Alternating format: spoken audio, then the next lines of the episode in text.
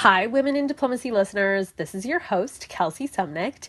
Guess what? This is my 50th podcast episode.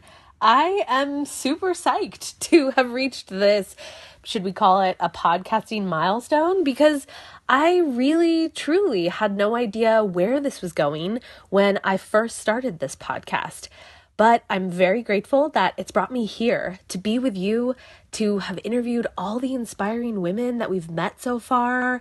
And uh, one of the best things, too, is that I'm getting a chance to meet all of you offline as well. So please don't hesitate to reach out, especially if you have suggestions for future episodes that you'd like to hear that's what I do the podcast for. This is all about us really trying to find the best career fit so that we can get on with the business of changing the world. My email is Kelsey, K E L S E Y, at theforeignpolicyproject.org. Thanks for listening. Thanks for sticking with me this far. Let's see where we can take it next. In honor of this milestone, we have an awesome guest, of course. Jessica Ernst. She just wrote this book called So You Want to Save the World? A Guide to Pursuing a Career in International Development. Jessica increases social impact through facilitating and managing global partnerships. She traveled to her first developing country at the age of 20 when she studied abroad in South Africa and has now visited 38 countries and counting. Welcome, Jessica. Thank you.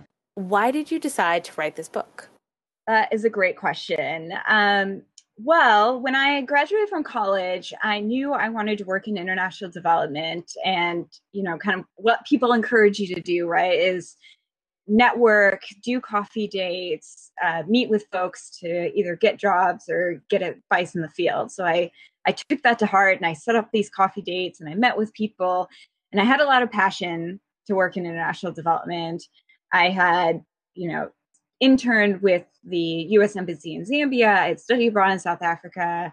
I, you know, had studied this in school. I really cared about the issues, but you know, meeting with folks, I, what I was saying was, I want to work in international development, and period, because I didn't know kind of what the options were. I didn't know what else to say, and so even at the time, I realized it wasn't really as effective um, as it could have been. Um, so then, fast forward now, and more recently, I've now been in the position of being asked on coffee dates by by students and recent graduates, and I saw them making the same mistake. They really wanted to work in international development or international affairs more generally, but they didn't really know how to articulate. They didn't really know what they wanted and how to articulate that. Um, and so I found myself asking them a lot of questions, basically interrogating these poor students, where um, I would say, okay, well, where do you want to be based? Here in the US, abroad? Okay, you say you want to be based abroad. Are you thinking, you know, kind of Afghanistan, Iraq, like more, um, you know, places that are less stable, or would you like to be somewhere like Tanzania that that is more stable? And you know, here are some things you should consider when making those decisions. Um, so through, you know, kind of asking all these questions to students and laying out the options, criterias, different trade-offs, um, they started gaining more clarity and were able, and then I'm I, as the person they were talking to, um, gain more clarity and could say, oh, okay, well, if you're interested in that, I know somebody who works on that. Let me connect you. Or here are the top five organizations that I know work on that. Like, um, follow up with, you know, try to find somebody there to connect with, or uh, different different ways like that of helping them. So after years of of coffee dates with students, um, I distilled it down to a few questions, which is what you find in the book. Each chapter of the book um, is a is a different question that um, I want the reader to ask themselves and think through, but then I also give them those options and sort of what what those decision points are so that they feel like they're making an informed decision. And then I also go two steps further.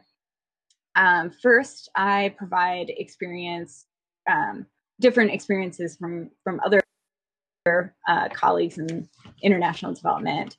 So, for instance, I was a Fulbright scholar, um, which was an amazing experience, and but I also provide the experience or a, a blurb from a colleague that did Peace Corps, which is again also amazing, but slightly different, slightly different um, you know outcomes that you're trying to achieve. And so i want people to be able to um, get a sense of of different paths um, because none of this is right or wrong. It's all what you want to get out of your career.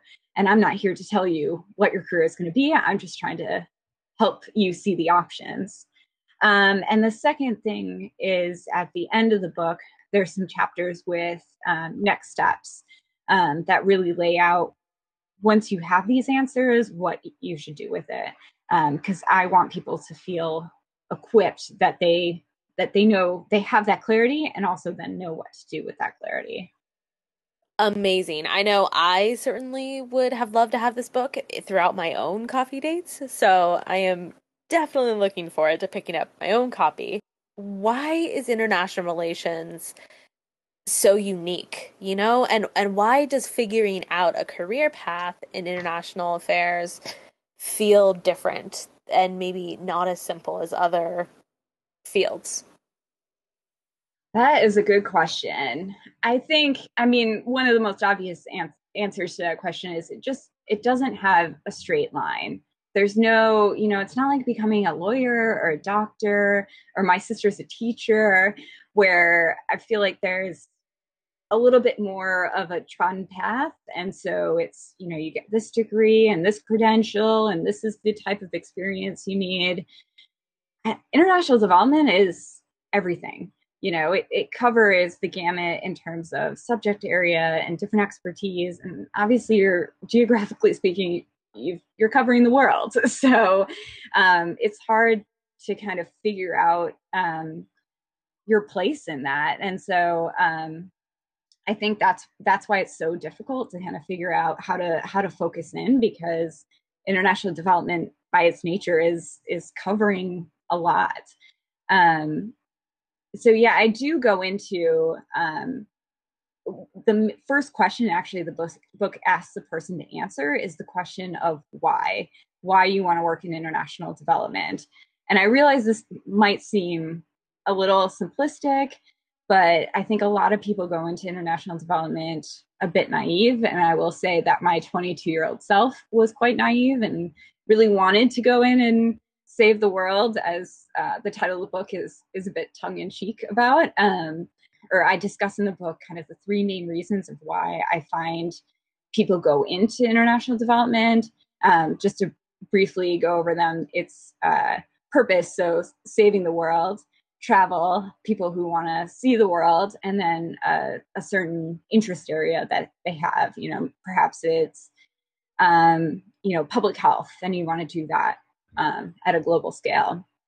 So, and I think those three kind of buckets are amazing and important, and we all kind of fit into them. But for the day to day work, you need something a little bit I don't know, a little bit stronger, a little bit more um, deeper if you're going to sustain yourself because you know sometimes you're just doing paperwork and it's miserable and you're not going to jump out of bed to go save the world. You need something that is a little bit more intrinsically um, close to your heart. And so um, i definitely encourage people to kind of think through that first of what what do you really want to uh, get out of this career in international development?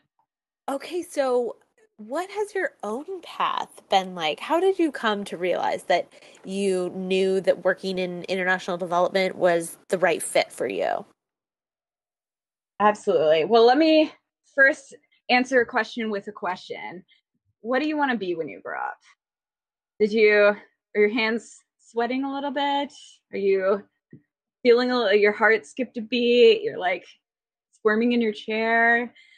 Then probably international development is the right place for you because I, as a kid, hated that question. I hated it because I never had a good answer. You look around and you see people, you know, you see teachers, you see these different profession, professions around you but they're not things you want to do.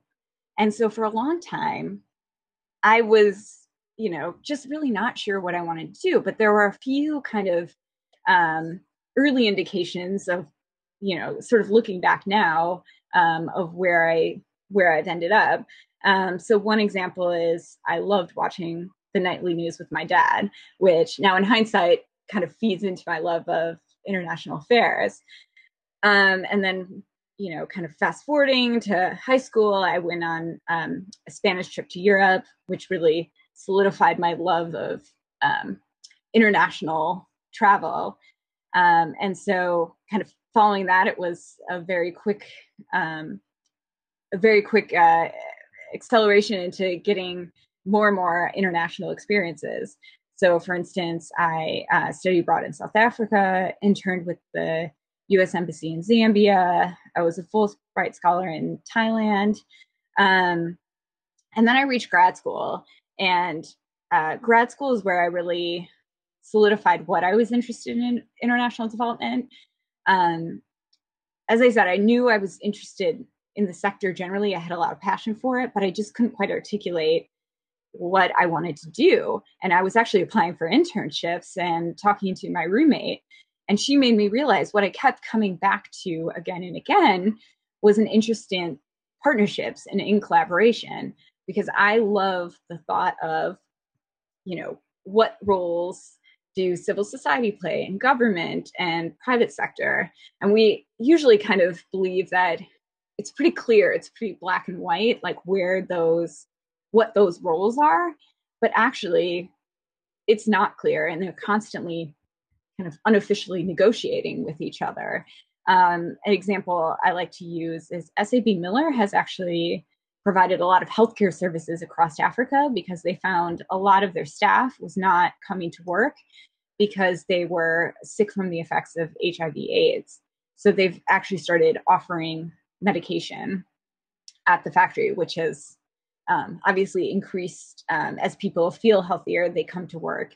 And so it's been mutually beneficial for everyone involved, which is great, but it blurs the lines of who's responsible for what. And I love um, kind of that space. So um, after grad school, I did. Um, I moved to DC, where I'm now based, and I worked for an organization called the Initiative for Global Development, and it's an organization that works with CEOs and senior executives on spurring economic growth and development in Africa. And some of the member companies are, are big ones you've heard of, like GE, um, but the majority are actually um, smaller uh, African firms. And so um, one of the biggest projects I worked on there was for the Rockefeller Foundation. Um, I was managing a program that was looking at how companies can help reduce post-harvest loss in Africa. Um, and so, what what does that mean? Well, in places like the U.S., about 30%, if you can believe, 30% of our food is lost at the end of the process. So, you know, the uh, fruits and vegetables that go bad at the grocery store, or you decide you're finally going to eat healthy, and so you buy that big bag of lettuce, but only finish half of it and throw the rest away. Um, it's about 30% of our food is lost that way. Well, in places like Africa, it's at the other end. So they don't have, you know, state of the art tractors. So not all the food is harvested. Um, the, you know, transportation and the packaging and the processing are not up to um, international standards. So a lot of it gets damaged or lost along the way. So it's about 30% there too. And so Rockefeller has been looking at um, how to lower those percentages since we're already growing this food how do you save more of it and feed more people um, and so the insights we developed as part of that project became part of a $130 million initiative by the rockefeller foundation called yieldwise um, and so now i'm i'm currently a contractor with usaid which is the us government's uh, development organization and I work specifically with the partnership office. And what I'm doing is helping them build the internal capacity of USAID staff to identify and develop partnerships. Um, and yeah, just build that capacity because even if you're a water expert, that doesn't mean you know how to talk to Coca Cola about water, you know, doing a water project together, right? It's a um, different set of skills. So, as I kind of lay that all out, I realize that makes it sound like a very logical, sequential, straight road, but I assure you it's not. It's not easy. It's a lot of asking yourself over and over again, like, what do I want to be when I grow up? So, um, I just always want to encourage people that it's okay if you don't know the answer to that question. And we're all just uh, working our way towards gaining some more clarity. And I really hope this book and hopefully even this podcast help people get a little bit more clarity on where they're going so they can um, take the next step. What, in your eyes, are the biggest challenges while working in international development?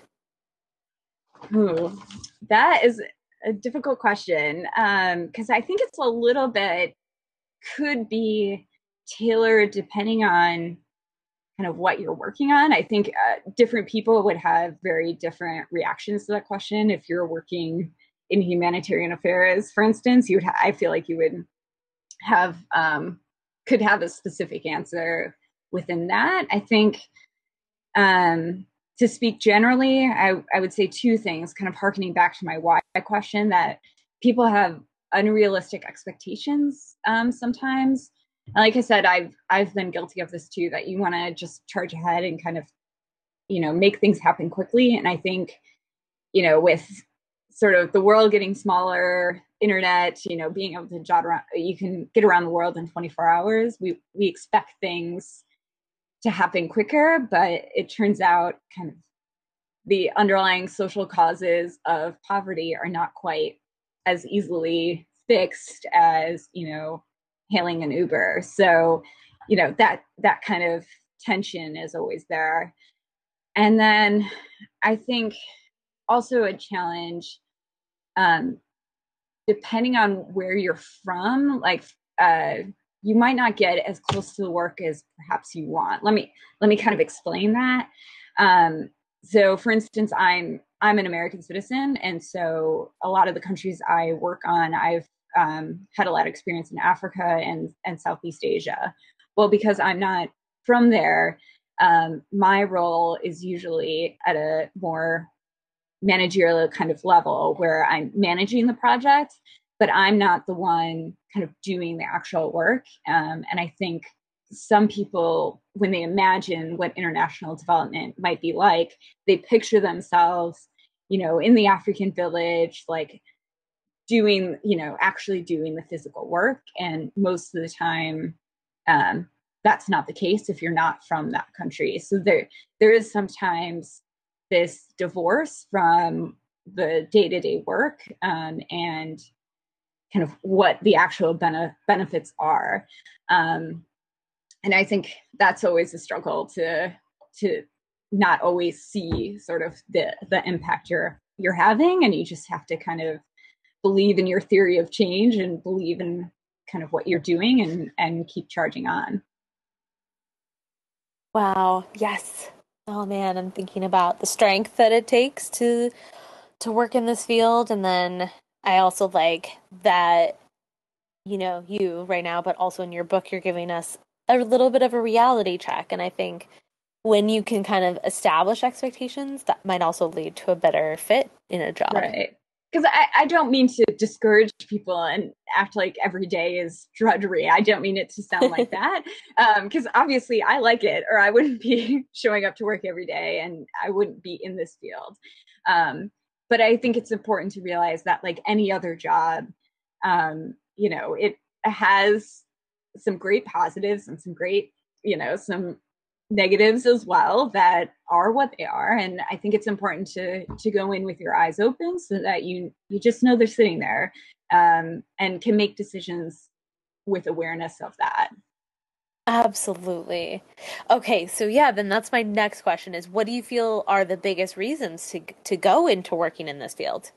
Again, I feel like this is uh it's it's very personal, right? It's very like what what does it for you? Um I can I I would I give one kind of general answer um, and one sort of specific to me. But like like I said, I think you need to also think of uh, the field of international development like you would going into any field, and sort of think about the trade-offs you would make, you know, in terms of pay versus you know the type of job you want to accept versus you know there's all these kind of trade-offs that every job has to make. And so it's important to kind of think that through. Um, and so i would say the biggest reasons for going in and why i love it is that the entire point the entire point be- behind international development is to help people. That's it. And i love i love that thought. It's not to build another widget. It's not to make another dollar. And i don't mean to like poo poo um, other sectors, but I love that like the point is to make people's lives better, which is kind of a beautiful thought. but then also, more specifically to me, why I find it so interesting is I I find um, kind of thinking through how societies work, the context to be fascinating. My favorite class in high school um, to be a little bit nerdy, um, it was AP government. I loved studying different types of governments um, and how they work. And then within that, thinking through how sectors can interact and collaborate to, to help people, um, which is why I uh, work in public private partnerships or how um, different sectors can can partner. So how the private sector can partner with governments to um, have better social impact. I think it is good to think back to the early origins of when we, of kind of like you said, when things clicked into place for us and when we realized what we're fascinated about and mm-hmm. then how we can turn that into a career. So, in your book, you talk a lot about your pitch and you touched on this too with the, you know, the coffee shop dates and networking. But can you kind of lay out for us what is a pitch and do you have any advice for where we start when we're trying to create it?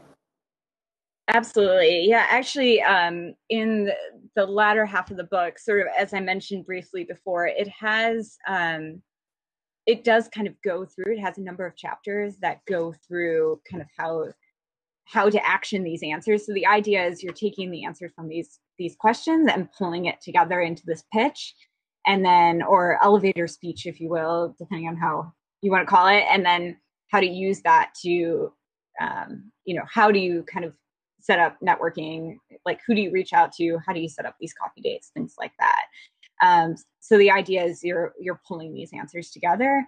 But even if you don't buy the book it's fine. Um, feel free to use there's online um, sites that kind of go through uh, what are different parts of a pitch. Um, overall, it just needs to feel natural to you as long as it doesn't feel um, awkward coming out.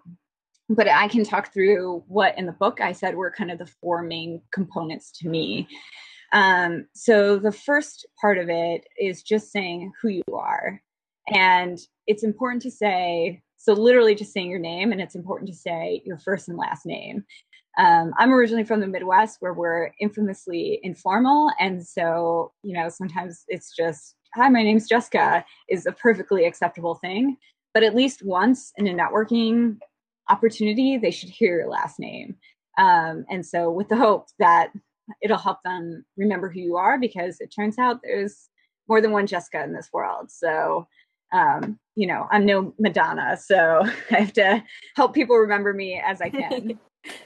Um, so, two, I would say um, uh, you want to give them some idea of either what work you do or what work you'd be interested in doing. Um, and so, if you are interested in working in monitoring evaluation or whatever whatever your interest is, and then a third aspect of it would be, I, I say, what makes you special. So, do you have a certain experience in that area? Um, and if you're a student, have you done a project or some sort of example of a work um, product that you can you can talk about? Um, and then four, what is your ask or goal in kind of this speech? um, or in this uh, this pitch you're making. Um, would you love to get some specific advice from the person you're talking about? Do you do you want thoughts on aspects of the job from them? Would you love to be connected with somebody else? Uh, what would you love to hear? And basically imagine all of that in 30 seconds because after 30 seconds you've you're losing people. Um, so I realize it's a lot to to kind of fit in. Um, and in the book, I actually give two examples. One is um, looking at a, a, kind of pitch you could give as a student, and one you could give um, as a professional. How can we keep in touch with your work? Where can we find your book? Um, well, first, the the book itself is on Amazon. It's in two different formats. You can buy it on Kindle, or you can buy a paperback copy. Um, so feel free to go on Amazon. Um, and then you can find me on a couple different platforms. I'm on Twitter at Jessica K. Ernst, and that's E R N S T. Um, or I have a website, which is Jessica K. Ernst.wordpress.com. And I would love to hear if people uh, do buy the book and read it. I would love to hear positive, negative feedback. You know, it's always helpful um, to improving the content in the future. I would love to hear people's thoughts. In closing, what are some words of wisdom that you want to send our listeners off with? What advice would you give to young women hoping to work in development? What I would say to people is don't be afraid to reach out. Talk to people. Don't be afraid to to network. Um, i i know i was a little bit nervous. I did go on those coffee dates but probably not as much as i should have. And i think especially as women sometimes we're hesitant to feel like we're wasting people's time or bothering people. Um, and i can tell you just don't feel that way. Don't worry about it. You're fine. If they don't want to meet with you they'll say so or you know you, you won't get a response. But i must say i was pleasantly surprised and i have consistently been pleasantly surprised as i reach out to folks to to network myself that i would say 90% of the time i get a response. Um, and it's you know not always yeah i'd be happy to meet you but it might be go ahead and email me some questions. I'm happy to respond. Um, people overall are very generous with their time and are uh, offer a lot of great insights. And i i would offer um, also within that uh, a few kind of ideas of of what to go with in with. Um, i would say when you do go to these coffee dates i would say be sure remember go in with your pitch um, so you can be very clear with them what um, what you want. Um, and then also or and then also go in with some good questions. Think about um, what you would like to hear about besides asking for a job because obviously that is a big no-no in networking but what what else would you like to hear? You know what you can ask things like what skills and experience they have that have benefited them or that they wish they had or the type of people they're hiring have you know so you can learn a little bit more and gain some greater clarity. Um, and then third i would say um, don't forget it's the most important part to send an email um, thanking them for their time because they did give up some of their valuable time for you. Um, and i can't overstate how important it is to to spend 30 seconds. Don't overthink it it's literally one line just saying thank you thank you back so overall just don't be afraid to reach out and chat with people on that note i will say thank you no problem. Thanks for joining us on the Women in Diplomacy podcast. And everyone listening, definitely check out So You Want to Save the World A Guide to Pursuing a Career in International Development.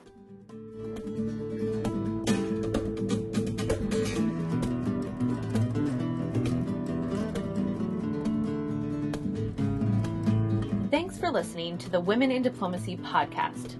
The theme song for this podcast is called Misty Moses, and it's by the artist Rodrigo y Gabriela. Use of that recording is graciously provided by Rubyworks Records in Dublin, Ireland. For more information and to download more music by Rodrigo y Gabriela, check out theforeignpolicyproject.org.